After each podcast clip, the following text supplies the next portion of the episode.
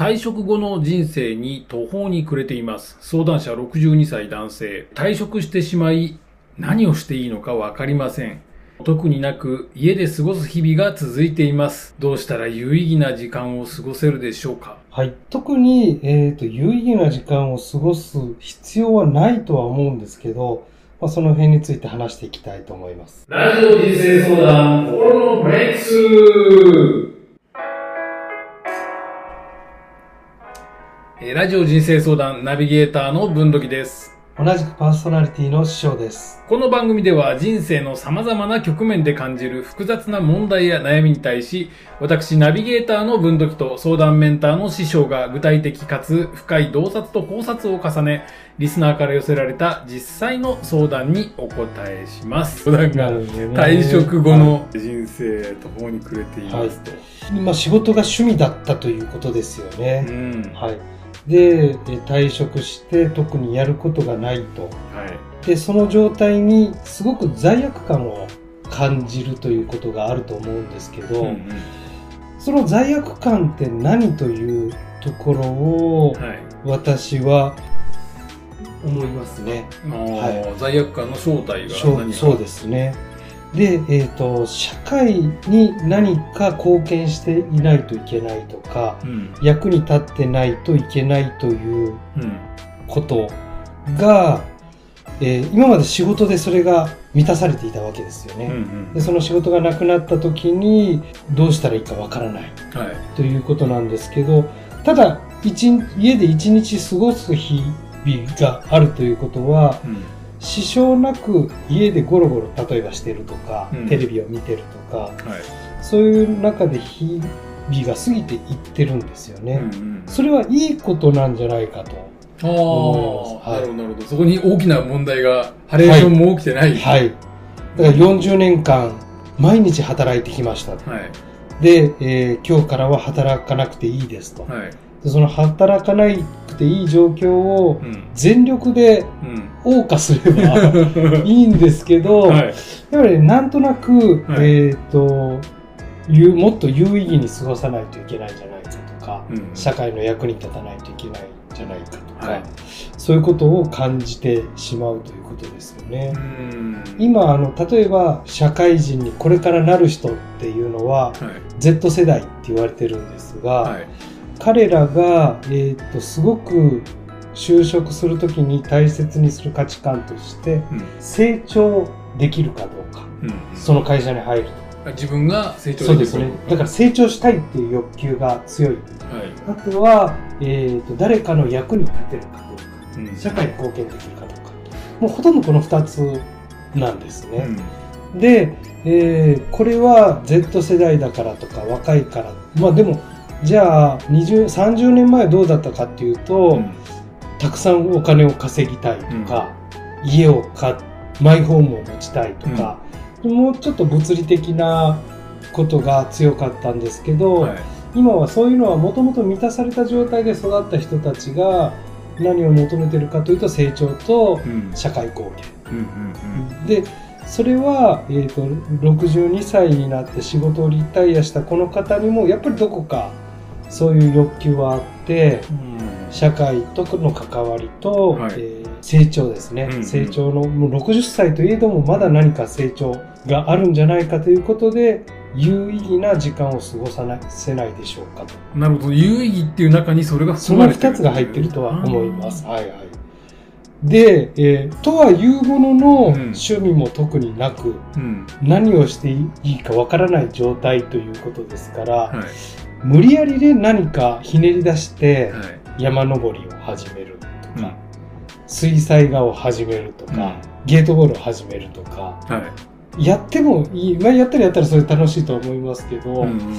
無理やりする必要はないのかなと。それよりも、うん。まあ、成長も社会貢献も、あのできればいいよね。でも義務じゃないんだよっていうところをはい。この方には思っていただきたいなと。うーん、なるほどな。いやー、でもこれ、62歳ですよね。僕、だからこれ、直感として読んだは時に、い、はい、いやまだ働けばいいのにって思っちゃうんですよね。はいはいはいはい。でも、でもリタイアしなんかリタイアっねはい。リタイア済みって書いてあるから、はい。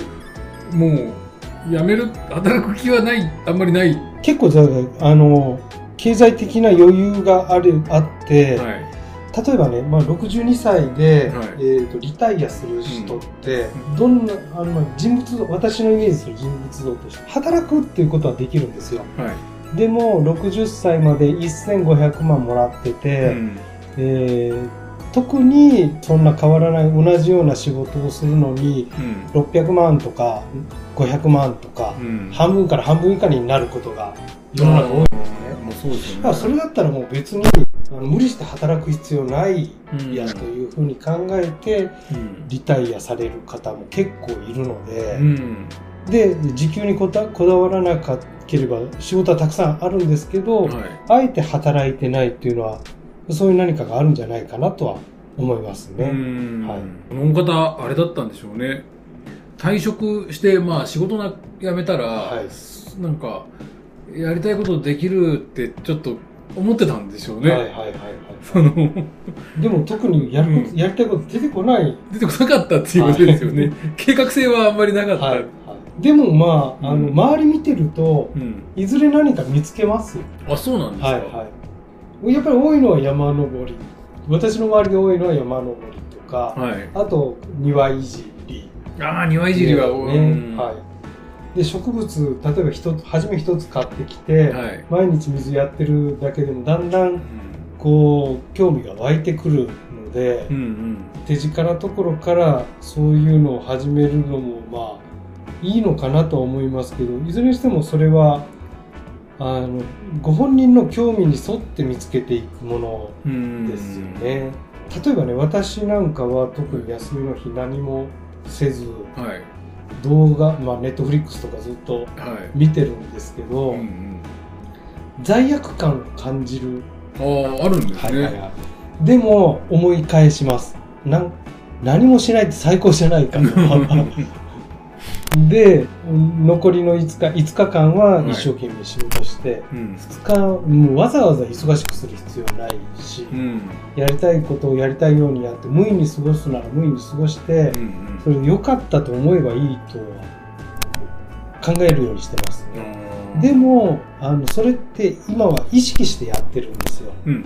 何も意識しなければ世の中ってうんやっぱり何か有意義なことをしないともったいないっていううんうん。空気はとか強制的な圧力と協調圧力のようなものははい。日本の国全体にあるのかもしれない。ですよねなんか普通にそういうふうに思っちゃいますよね。はいなんかね。時間の無駄にしちゃダメだみたいな。はい、無駄にするために休みの日があるのかもしれないですよね。いや、これは本当に有識問題ですよ。はいあの、私も仕事をしてて、はい。えーまあ、お金稼ぐためにももちろんやってるんですけど、はい。社会貢献とかのためにもやるけれども、とにかく仕事をどんどん、まあ、やろうと思ったら、い。自分が忙しくなるじゃないですか、ではい。はいこの忙しさを軽減させるために、まあ、設備をはい。とか人を入れたりとか、こう投資をしていったりするわけですよね。でやった挙句に今度はそれが一通り終わったら暇にこの方と同じ暇な状態に一体なったら、あれ？何したらいいんだっけ？みたいな。は だから、あ、暇だと。い。すごくこれはいい状態だと。はい。だからみんなが気づかないところとか、うん。誰かが困ってないか細かく見てあげるのが自分の仕事だぐらいに思ってどっしり構えてたらいいんですけど、うん。まだ仕事作り出しちゃうんですよね。そうなんですよ。作り出さなきゃって思っちゃう、はいはい。暇がいいことだっていうふうには思えてない、まあ30、40年ぐらいずっとうん。そうやって、あの洗脳されてきているのはい、いいことなんですよっていうことと、うん。本当にやりたいことがあったら自然に出てくるんだよぐらいのうん。感覚でいいんじゃないですかね。なるほどですね、やりたいことが特にないなっていうことは別に悪いことじゃない。ではないですね。そのことを自体を肯定、自分で自分に肯定してあげるということは、はい、すごく大切なんじゃないかなと思いますね。あちょっと気になったことがあって、はいはい友達いないのかなっていうああ。まあ、友達がはい、いるということは、うん人生の幸福度をうん相当上げますよね。本上げます。当そうですよね上げます。かといって、はいそれは、えっ、と、営利的にとか効率よく友達を作るとか、うんそういうのはその反面違うと思うんですよね。、はいろんな出会いとか、うんタイミングとかがあってたまたまできるものであって、うん。いないことが悪いことでもないし、うん。そこはもう仕方がないというか、まあ、友達いればねはい。ちょっとじゃあなんかしようよとかそうですね。一緒にどっか行こうよっていうこと、だあるいは奥さんとでもうん。それはいいとは思うんですけど、はい。それはいかがですかねこの方。もし聞いてらしたら、はい、そうですね。友達がいてなんてことない会話をやってられなんかね、こうはいはい。交わしているような時間が定期的に持てたりとかしたらもうそれはそれで幸せな感じはしますもんね、まあ、そういう意味では、えっと趣味に特技の家家に過ごす日々が続いていますっていう中には、そのさっき友達っていうのは財産だって言いましたけど、はい。コミュニティがあるっていうことは、うん。すごく幸福度に貢献するというか、うん。大切なことなんですね。うんうんだから何か自分が所属するコミュニティっていうのがあるっていうのは、はい当然そういうふうに、えーなるように過ごすということは大切だと思います。ただ62歳で、はいそうで今あのそうでないという場合ははいそれを今から無理にするということは難しいかもしれませんよね。あーまあでも例えばどうです？町内会とかはいはいはい。ああいうのも多分全然いい、まあそうですね。はいはいはい。町内会とか何かそういう、えっ、と NPO こそ子供のこう支援をするような NPO とか、うんそういうのはもし興味があればいいんじゃないかなと思います。うんでそのもの自体に興味がなくても誰かとこう関わってそういう作業をするということが幸福につながっていくというふうに見て飛び込んでみるっていうのはいいかもしれないですあね。ーなるほどいやこれでも本当にはい。こうこれからの日本の社会的な問題はい。だと思うんですよ、はいはいあの孤独なおじさん問題はい。はい だと思うんですよね。これ、まあ、この方の場合は仕事をし辞めてるっていうのがあるのであはいれですけど、まあ、何らかの理由で、まあ、時間があって、で、孤独だっていう状態だったりとか、で、特に趣味、趣味がある場合って大体孤独じゃないですもんね。そうですね。はい。その趣味のつながりがあって。だけではなくて必ずつながりがありますので。うんはいそこって、私も他人事じゃないなと思って、はいあの将来に向けて、どういうふうな はい考えで臨んでったらいいのかなと思う。みんな油断してるじゃないですか。はい会社にいたりとかすると、人間関係あるように見えますもんね。そのままの人間関係が持ち越されてるよように思いますけど、は会社辞めた瞬間に連絡途切れちゃいますからね。い。やっぱそうですよね。はい。はい。そうなりますよね。はいまあ私なんかははい。辞められ、あの、OB の方とかに電話して、はい。最近こうですよとかお話しするんですけど、ああ、師匠が、あの、はいはいもう会社を、辞めた方に、あの、そうか、リタイアされた方にはいはい。こんなことがありましたよとか言って、ものすごい喜んで聞いてくれるんですよね。あで、ちょっと飲みに行こうよっていうことになって飲みに行って、あ。はい。で、いやー、あおもし楽しかったって言ってくれる なるほどな。だからたいあの仕事を退職してうん。リタイアするっていうことはうん。ものすごい大きなイベントで、うん。実は大きな問題なのかもしれないですね。師匠が、ね、OB の方に声かける。まあ、その方がはい嫌な人じゃないからかけるはい声ですよね。本当だ、あれですね、現役の時の振る舞い大事ですね。大切ですよ、本当に。ポジションのパワーっていうのは、はい。えーポジションがなくなると消えてなくなっちゃいますけど、うんその人のキャラクターのパワーっていうのをうん。ちゃんと作ってれば、うん。場所がどう変わろうが何しようが人間関係はついて回ると思うんですよね。そこですよね。うんなるほどな。ポジションのパワーを自分のパワーと勘違いはい。してる人ははい。5万と言いますよね。この人、ひょっとすると、仕事は頑張ってたけれども、家族とののいい関係も作ってこなかったとか、はい。会社でのいい関係がそのままプライベートのいい関係になるっていうことはうんいくらでもありますもんねう。ん、有意義な時間っていうのの本質がどこにあるのかっていうのを考えてみると、うん結局は人間関係は外せない人間関係は外せないですよね。だから、日々、いい人間関係を作るために、はい、無理をする必要はないんでしょうけど、はい。できれば周りに優しくうん、楽しさを提供するような過ごし方ができると、それ自体は財産にはなっていくんでしょうね。うーん。いやーでも例えばなんですけど、はい。まあ、今この方もし仮にですよ、はいはい。全然そんなことないかもしれないですけど、友達がいないとして、はい。62歳からはい。人間関係作っていった方がいいなっていうふうにもし決意したとしますよね。決意したとしますよね。はい。はい。はい。はい。そしたらどうしたらいいですかね？そしたらもうどう、あの、何でもいいので、例えば習い事とか、はい。でそういうさっき言ったようなボランティアとか、はい。賃金が安くても何かこう簡単な軽作業でもいいからアルバイトとか、うん。やっぱり社会とのつながりを作っていくだけでいい、うん。でそこで出会った人々に優しくうん。し優しくいい人として振る舞ってあげるというだけでも、えーその何かをひ人にプレゼントしているということになるんじゃないかなと思いますね。優しくいい人として接する、はい。はい。それはもうあれですね。普通に働きに来ましたとか普通にこうなんか趣味がこれがあって入ってきましたっていう人よりもちょっと違う視座で入っていく。で入れたらいいですよね。うーん。それもかっこいいですね。あの Google の人を選ぶとき、社員を選ぶときの基準で、はい。いい人、いい人がいい人を基準にすると。はい。で、Google は優秀な人っていうのはいくらでも外注で、うん。えー仕事を発注すればいいと。うん。でも社員はいい人を集めたいっていうのは、多分そういうことだとは思うんですよね。まあでもこう新しい要は新しいコミュニティとかに入っていくいい人として、はい。62歳男性で、はい。気をつけることいっぱいありそうですけど あの上から物を人人生経験をふ振りかざさないとかね。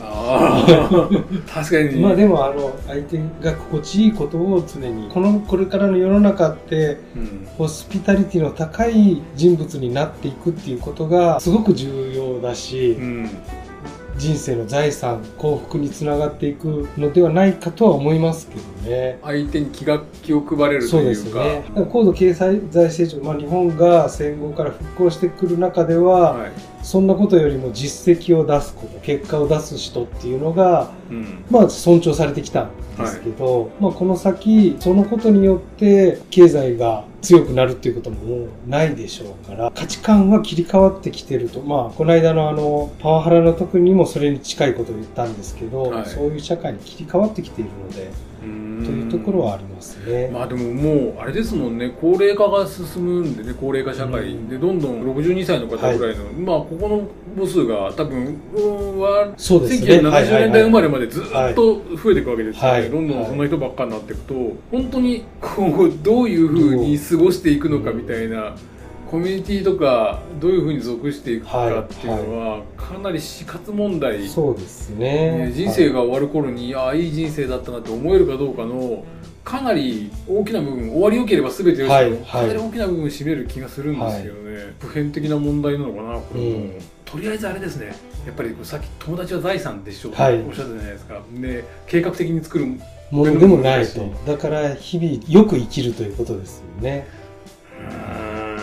でもでも決してそれはやっぱり努力ではないということですようね。ん。人に優しくするということにはもうす常に見返りはありますから、はい、はい、報酬が含まれてますのでうん。そんな難しいことではないというふうに考えうん。てやっていくといううんことができるといいですね。当たり前にね、それができてれば、は自然にそういう蓄積が出てくると思うんですけど、当たり前にできてないはい。はい場合はい。リタイアした後にそれに直面、直面だからする62歳で直面するのはきついですよねで。まだね62歳だったら僕、はいい、い方だと思うんでこれが67歳とか、はいはい。70手前ぐらいだったら、まあそうですね。はいはい。まあ、これからまだ30年人生がある。普通に考えても30年あるということは、はいまあね、半年1年そのことと向き合って、うんもし今までそうではなかったとしたら、うん。変えていってもまだ30年以上うね、んそういう人生が待ってるのでう、んうんうん。希望に満ち溢れていいんじゃないですかね。そう思えたら、はい。思えるような人生にしたいけどな、ほんちょっと頼みますね師匠本当に。頼みますね、はい。数少ない友人としての、財産と財しての。産としてね。えーとじゃあもう一個はい。いきましょうかね。新しい環境での人間関係に不安。相談者が22歳女性、新卒社員。えー来月から新しい会社で働き始めます。新しい環境での人間関係が非常に不安で今から緊張しています。どうやって人間関係を築いていけばいいのでしょうか、はい。これは、まあ簡単ですね。簡単ですか？はい。はい。でただね、あの、新しい会社では、新しい場所に行くときは、はい。緊張しますし、んもう不安だらけです。うん。それは当たり前です。うん。まあ、3ヶ月、入、新しい環境に入って、3ヶ月が一番大変でしんどい。うん。まあ、仕事がなくてもはい。大変ですので、それはまずそういうものだとうん。思っていくということですね。うん。で、えーと、人間関係を築くということはうん、一つだけコツがあって、うん。困ってる人を助けてあげるうん。ということですよね。困ってる人を助けてあげる。はい、はい。忙しそうな人がいれば何か手伝うことないですか？はい。ということを言うのは勇気はいるんですよ。はいで、いやいや、何もそんなの関係いいよとか、うん。自分のやりたいことやってなさいとか、うん。いろいろ言われると思うんですけど、はい。そういうことを声掛けをするとか、うんうんえー、と電話をたくさん取るとかうん。うん。その辺は覚悟したらできることですので、うんうんそういうことをすると,、えー、と人間関係っていうのは良くなっていきますうん。ああ、なるほどですね。友達を作るはい方法って、今の若い人って、はいえー分かんないって言うんですけどはい。困ってる人を助けてあげればうん自然に友達っていうのはできますので、ああ、そこ、例えば、大学とか行ったらガイダンスのところで、はい。どこの教室かなみたいなやつはいはいはいで、なんとなく雰囲気でそのあったら、はい、その子に声かけてあげるとか、声かけてどこ、はい何か探してるのって言ってあげれば、はい。で助けてあげればうんうん自然に友達になっていきますので、なるほど、なるほど。はい、それは極意ですよね。会社でもそれは全く同じで同じ。新卒で入ったとしてもはい。同じ、はなるほどな、実際この方が会社に入って、はい。不安で緊張して行ったとしても、まあ、ある程度のその、うんなんていうんですかね普通のカリキュラムみたいなやつを、まあ、ガイダンスみたいなのを受けて研修受けてやっていくとははい思うんですけど、はそれだけだとそうやってやっていきゃいいのは多分分かってると思うんだけど、でも今不安だっていうことですよね。今の不安に対しては実際どういうふうにはい中に入っ、実際のその現場で攻略するかよりも、はい今の不安に対しての攻略法って何かあるんですか？だから私なんかは、まあ、不安っていうのは、うん対策がわからないから不安っていうふうに考えるんですね。ああなるほどなるだから、えー、と仕事が始まった時に、ほど。はい。えー、と困ってることをうん。こと困りごとをうん助けてあげることがはい。いいことだということが分かれば、はい。あそうすればいいんだうん不安だな、あでもそういうふうに行動すればいいんだっていうのが分かれば、うんうん。不安は減っていくんじゃないかなとああなるほど。ね。この方まだあれなんですね。わかんない方針が決まってない。人間関係を築くどうしたら築けるか分からないから不安なんですよね。うんだから気づき方はそういうことですよとうん面倒でも例えばね新入社員が入ってきましたと、はい。で研修をしますとうん。終わったらバーッと出ていくんですけど、うん最後まで残って忘れ物ないかがチェックするよとかそういうことをする子がうんいるんですよね、おー一定数はい。でそういう人はやっぱり早く人間関係が作れて、うん。早くその場に馴染んでいって、はい。やっぱりやるやってもらった方もあありがとうっていう気持ちにうん。なりますよ、そういう行動指示だからその人がいい人なのかどうかっていうのはうん。分かんない実際は分かんないですけど、うん少なくともそのように気遣いしてくれる子なんだというふうに逆に気に留めていきます。でもそれって面倒は面倒だと思うんですよ。はい。やってる本う人も、ん。でもそういうことがいいことだと思ってやっているわけですから、はなるほど。ないやこれそういう気遣いをしてはい。人間関係を作っていく。多分本当に極意だと思うんですけど、はい。それやらなくても関係作る人いるじゃないですか。はいはいはいはい、それ何が違うんですかね？その人はだから、あの そういう心配しない人っていうのは、はいまあ、自分あのいわゆる自己需要って言って自分で自分のことを、うんえーと認めてられていると、はい。えー人に対しても需要的でいられるので、うん。いや人からどう思われるかとか、うんあの人はどう考えてるかとか、うん。そういうもともと人の気持ちってわからないものに対する不安がうん少ないうん。ですよねうん。だからアサーティブアサーティブっていうのは普通自然体でいろんなコミュニケーションができるようにもうすでにうん。なってる人たちっていうのははい。一定数います。なんか急に今ちょっと会話の、はいはいはい急に会話の抽象度が上がって、はいはい 自己需要とアサーティブな。自己需要っていうのは、はいえー、とありのままの自分をうんそのまま認めるとということですね。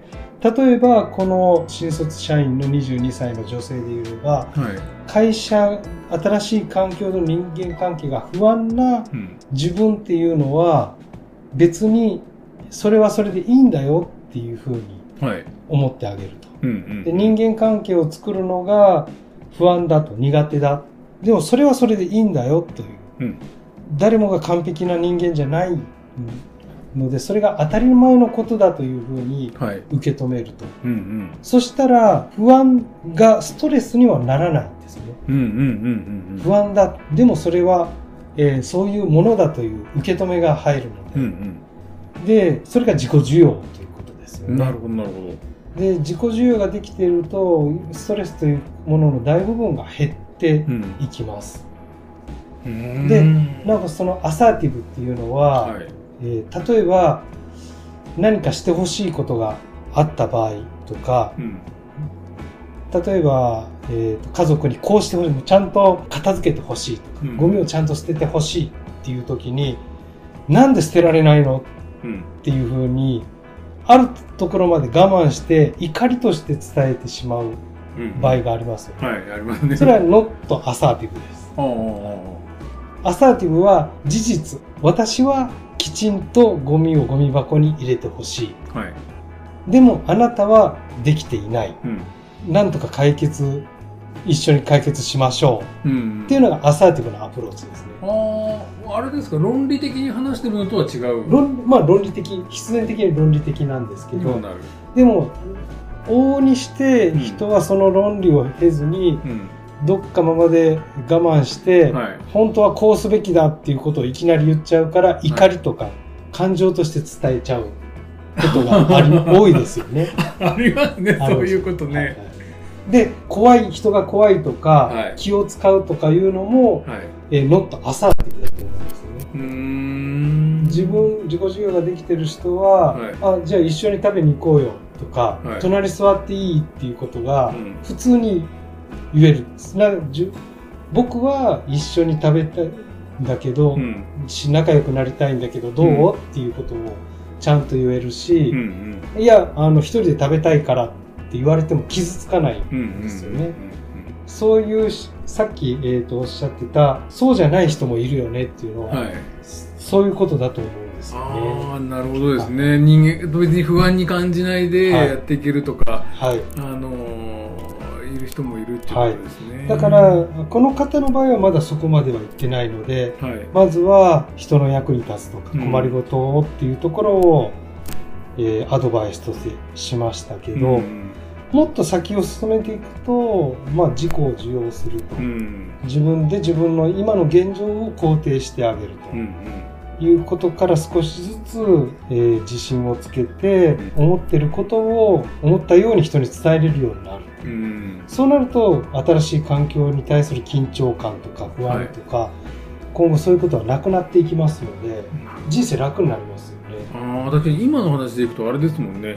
こう、自己需要ができてなくて、はいこう会社に新しい会社に入って、まあでもなんとか人間関係作ろうと思って、えーこれ手伝いましょうかって言われて、いやいや今忙しいからとか、なんだったらね、はいはいはい。本当に忙しくて、いや逆に時間かかっちゃうからみたいに言われたら、うん、傷ついてはい。出社できませんみたいな。なっちゃいますよね。はい、うはーん。い。でもだそこは、うんそこ気づかつかないと、うんうんうんそういう自分も受け入れる。あ出しゃばったことを言って断られたうんという自分も別に変なことではない、確かに全然おかしなことしてないですよね、はいはいはい行動としては。はいうん結果としては迷惑がられたけど、はい。それは自分の責任ではないうん。だからあんまりこう難しいことばっかり言うとあれなんですけど、うん。えーとまあ、自己需要が大切ですと、はい。えーアサーティブに自分の感じたことをちゃんと伝えることうがん。大切ですと、うん。で今言ったようにそのことが違う結果自分の思ったと違う結果になる場合がありますようん。ね、それは、えー、とアドラー心理学の他者の課題という課題の分離という考え方ではい。私は整理をつけてるんですけどうん。うん。うん。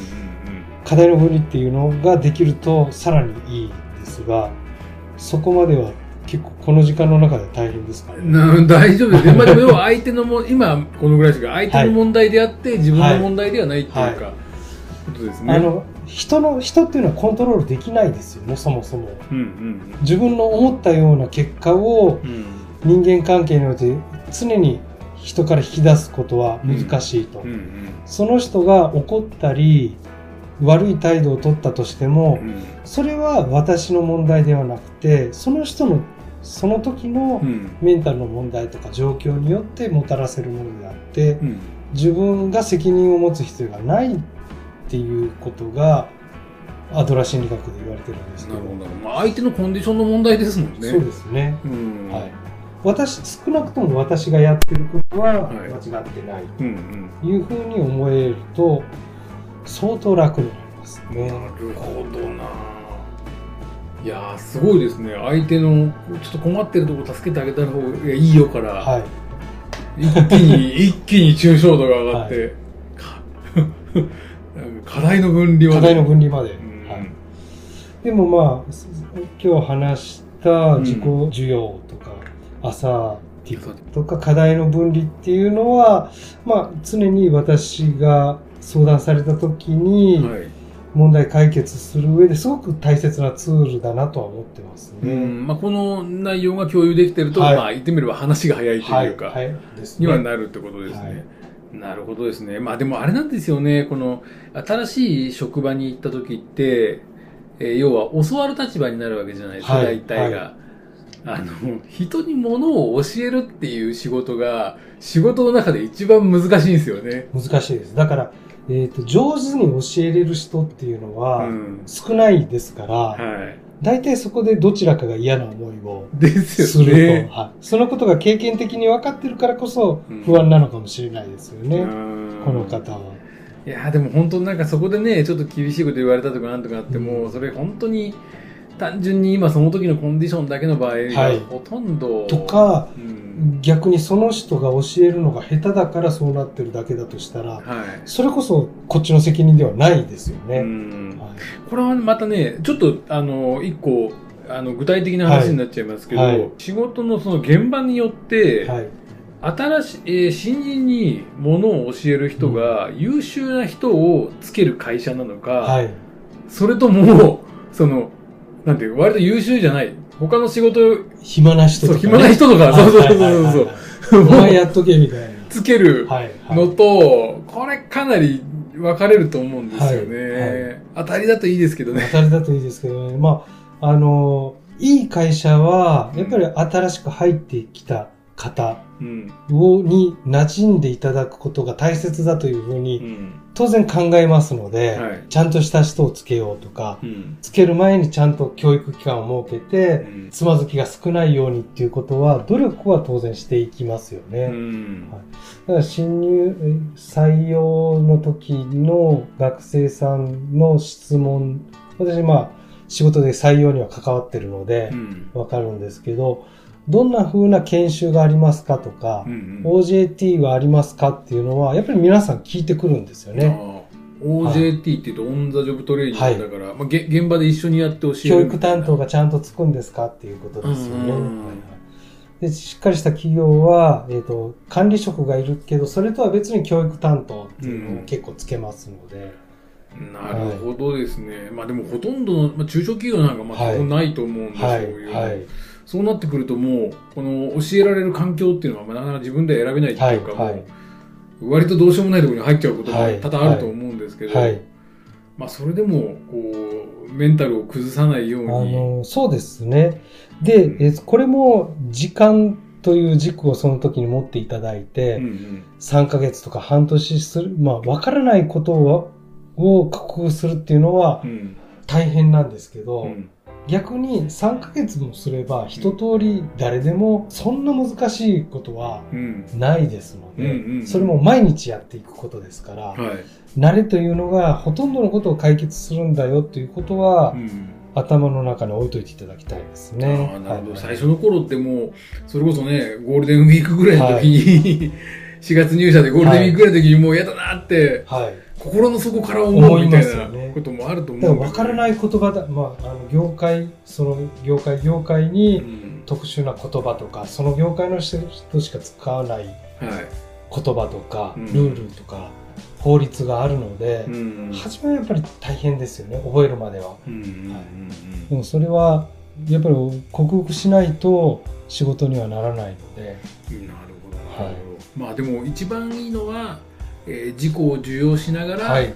えー積極的に人を助けられるようなそういう感覚でいるということというですね。ことですかね。で、その結果に対しては、はいえー責任を取る必要がないんだということをうん理解しておくということですね。なるほどないやーこれ想像してみたらいやでもなんかそういう手伝おうとして断られちゃったみたいなとか、ちょっと恥かいちゃったみたいな思って家に帰ってはい。る。と思うんですよ。社会人1年目、ひょっとしたら初めての一人暮らしだったりするかもしれないんですけど、えーその状態どういう気持ちで過ごしたらいいんですかね？もうあの、いやもう明日行きたくないなとか、はえーもう最悪だっていうふうに思うんですけど、い、はい。その時に待ってよと,、うんうん。えーと自分のやったことが間違っているわけではないし、えー正しい適切な判断をする情報があるわけでもないと。うんうんうんだからこの結果は別に恥じるもの恥じるべきものではないというふうにうん自分で自分を強く励ますということですよね。いやー、そう。いやーでもなんか、はいその、いろんな職場で新人として入った時のはいことを思い出したんですけど、はいいあのね、いるんですよ。バイトとかでもそうなんですけど、新人キラーみたいな先い輩がいるんですよ。ますよね。はいはい。マウント取ってくる人あれ、ね。彼、なんなんですか？彼らははい。マウントを取らないとうん。生きていけない人なんですよ。い。寂しい人なんですよ。はい。えーコミュニケーションに飢えていて、うん。新入社員に偉そうにすることによってうん。のみコミュニケーションが取れるかわいそうな人なんですよね。他他でコミュニケーションが充実してたら、うん、そんなことする必要ないですよね。うん家族がいて恋人がいてとか、はえーそこが満たされているとわざわざそこでマウントを取るというコミュニケーションをする必要ないんですけど、うんもう満たされてないので、うんそういう形で、えーコミュニケーションを取る、まあ、ことをやっちゃうんですよね。だからその人はそれはその人の問題なので、はい。もう今マウント取られてるなと思って、うんうんこの人はああかわいそうな人なんだいやね。少なくとも、うん。あの感情を気持ちをうん。家まで持って帰るのはやめようという。ふうんうんうん考えることが大切ですね。いやーこれ本当そういう人に当たらないことを願うばかりですね、はい。でもまあ当たってもいいんですよ。当たっても今のように考えるということの方が大切なので、避けることはできないですから。そうまあ確かに、まあ、あのあれですもんね。えっ、と多かれ少なかれそういう部分ってやっぱ人間にもありますもんねまだ人類は成熟してないので、そういう人が一定数いるということですから。人類が成熟してないかしもうすもういずれ克服するとは思うんですけど、ら、はい、そあの親から愛情をちゃんと受け取れなかったりだとか、うん。その親が教育ということに関心がなくて、うネグレクトしたとか、ん。そういうことの結果人との関わり方がうまくできなくうて、ん。喧嘩越しに話しかけることによって人にあい注目を引こうとしたり、はああ 過去の育児放棄みたいなのが原因で、い、そういうコミュニケーションになってる。なってるという人がいっぱいいますもんね。そっか。先輩ポジションみたいな人でそういうのもいつも出してる人いるもんな、はい。なんかわかんないけど、なるほどね、い、やいやこれはでもあれですね。まだまだ人類が克服してない病っていうことですね、はい。そういうことですね。わかりました、はい。いやこれ頑張ってほしいですね。そうですね。とね、はい。まだ新入社員22歳。いやーいい時期ですからね。は、はいい。まあそのところですね。じゃあ今回はこんな感じですかね。はい。はい。また次回よろしくお願いします。お願いいたします